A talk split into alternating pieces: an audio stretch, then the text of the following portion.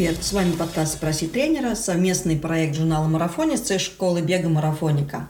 Я Екатерина Преображенская, создатель и главный тренер беговой школы «Марафоника». Я веду этот подкаст и отвечаю на ваши вопросы, связанные с бегом и спортом на выносливость. Задать вопросы можно в директ инстаграма журнала «Марафонец» или на сайте школамарафоника.ком в форме обратной связи. Присылайте ваши вопросы, и я обязательно на них отвечу.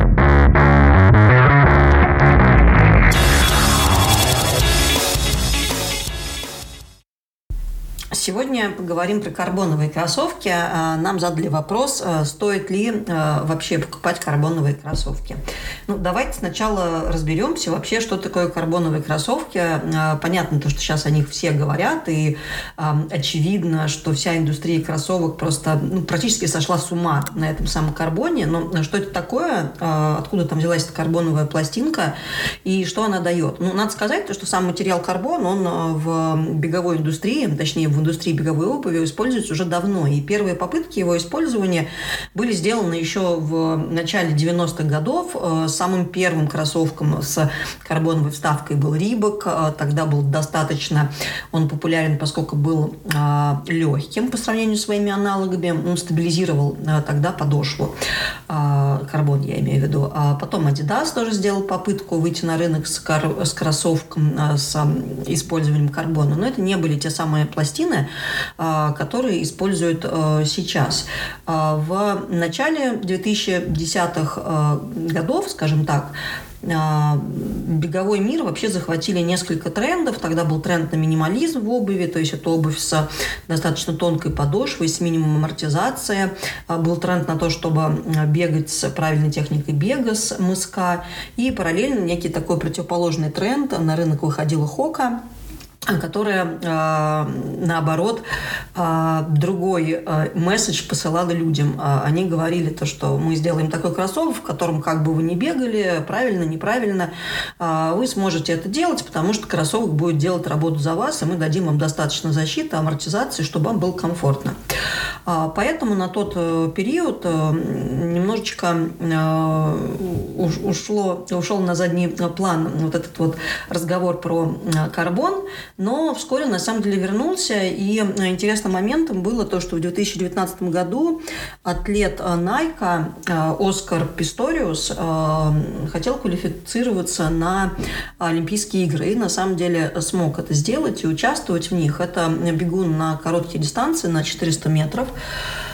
И э, чем он особенный? Он особенный тем, то, что он э, смог участвовать в Олимпийских играх, будучи паралимпийцем. То есть он э, бегал на протезах. И тогда Nike пытался разработать и разработал э, для него специальный процесс, протезы с использованием как раз карбоновой пластины, э, для того, чтобы он мог бежать быстро и также, чтобы они достаточно имели достаточное сцепление с поверхностью Земли. Э, а, и это было достаточно успешно. Если сравнить то, как выглядели а, те а, пластины, разработанные для этого атлета, и то, как выглядит сейчас пластина в так называемых карбоновых кроссовках, ну, можно заметить то, что есть достаточно много аналогий. Ну и, наконец, наступает 2018 год. Тогда атлет Nike Илет Кипчоги выигрывает берлинский марафон, устанавливает там мировой рекорд а, в кроссовках Nike Vaporfly 4%. То есть для него уже непосредственно были а, изобретены, разработаны эти кроссовки с карбоновой пластиной с с использованием этих технологий. В общем-то, в этих кроссовках есть две составляющие. Это пена а, Pebex, которая дает так называемый условный возврат энергии, то есть она как бы вас выталкивает после каждого наступления на ногу и придает вам этот импульс. Но без карбоновой пластины она была бы слишком мягкая и не получался бы тот эффект, который, эм, которого можно добиться в карбонной пластине. Карбоновая пластина придает кроссовку а, некоторую жесткость и направляет эм, собственно, бегуна вперед. Да, вот этот вот импульс направляет именно вперед, а не вверх. И, э, ну, действительно, когда сейчас э, надеваешь э, кроссовки с карбоновой пластиной, то есть первое, что ты чувствуешь, это ощущение того, то, что они как будто бы заставляют тебя встать на мысочке. Ну, на самом деле на мысочке не встаешь, но вот, вот это вот такое перекатывание вперед происходит. Ну, и, конечно же, карбоновые кроссовки имеют достаточно высокую подошву. Я думаю, все их видели хотя бы на картинках, а то держали в руках или же даже пробовали э, в них бегать. А, и, э, по сути, карбоновые кроссовки действительно кажутся очень удобными, а, мягкими, комфортными. И в то же самое время, когда вы бежите, вы действительно замечаете то, что вы прикладываете то же самое усилие, а бежите при этом с более высоким темпом. То есть они действительно работают, это факт. Неспроста за последнее время, за последние несколько лет были побиты мировые рекорды практически на всех беговых дистанциях, инновациях э, как раз э, с использованием этих самых э, новых кроссовок с карбоновой пластиной. Но вопрос остается открытым. Вообще нужно ли бегунам-любителям покупать эти кроссовки? И если да, то на каком уровне, то есть какого уровня они должны достигнуть, чтобы эти кроссовки действительно пошли им на пользу? Ну, во-первых, я сразу скажу то, что для новичков и даже для любителей не продвинутого уровня эти кроссовки вообще не нужны. Они скорее могут навредить, чем принести какую-то пользу.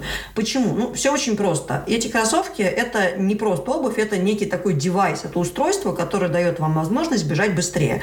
Определенные работы, которые обычно делают ваши стопы и мышцы, стабилизаторы, и мышцы э, в ногах, э, в голени, э, в стопах непосредственно, часть этой работы выполняют эти самые кроссовки, карбоновые пластины. Она действительно придает вам этот импульс, продает вам это ускорение.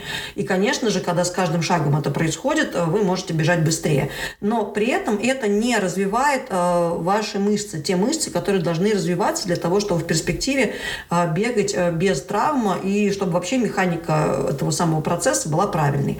Поэтому сразу говорю, новичкам эти кроссовки не подходят вообще. А, далее, а на каком же уровне имеет смысл вообще покупать эти кроссовки? А, я скажу так.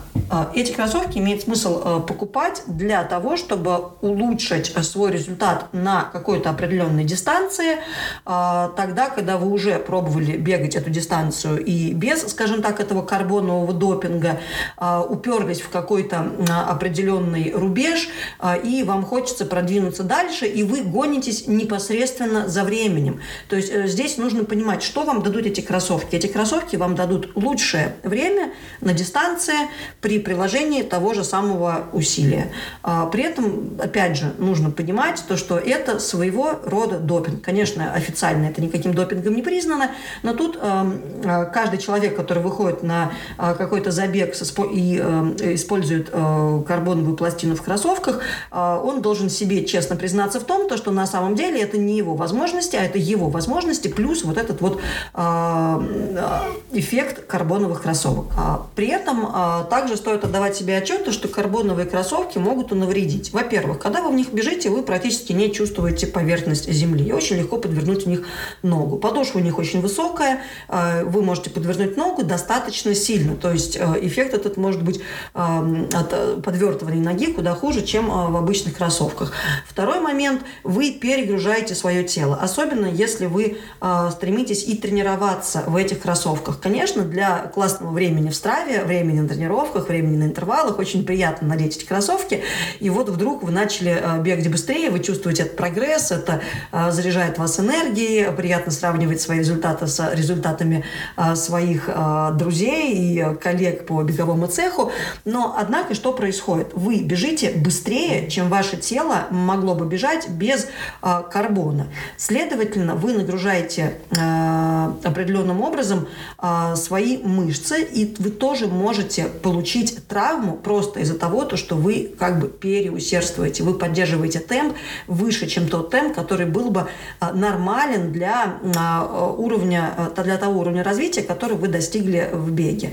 Поэтому это второй момент. То есть можно подвернуть ногу, можно получить травму в результате того, то, что вы бежите быстрее, чем вы могли бы бежать в иной ситуации без использования этих самых карбоновых кроссовок.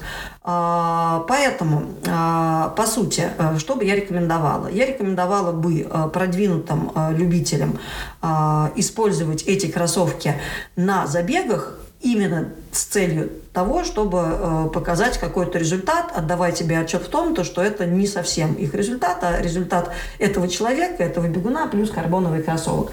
На тренировках я бы эти кроссовки не рекомендовала использовать, э, ну, только, может быть, несколько раз перед забегом для того, чтобы непосредственно привыкнуть э, к кроссовку, понять то, что вам комфортно, то, что там верх кроссовка вам тоже подходит, и вы можете в них бежать. Новичкам категорически не советую эти кроссовки использовать, и еще одна ремарка а, в конце нашего разговора про карбоновые кроссовки.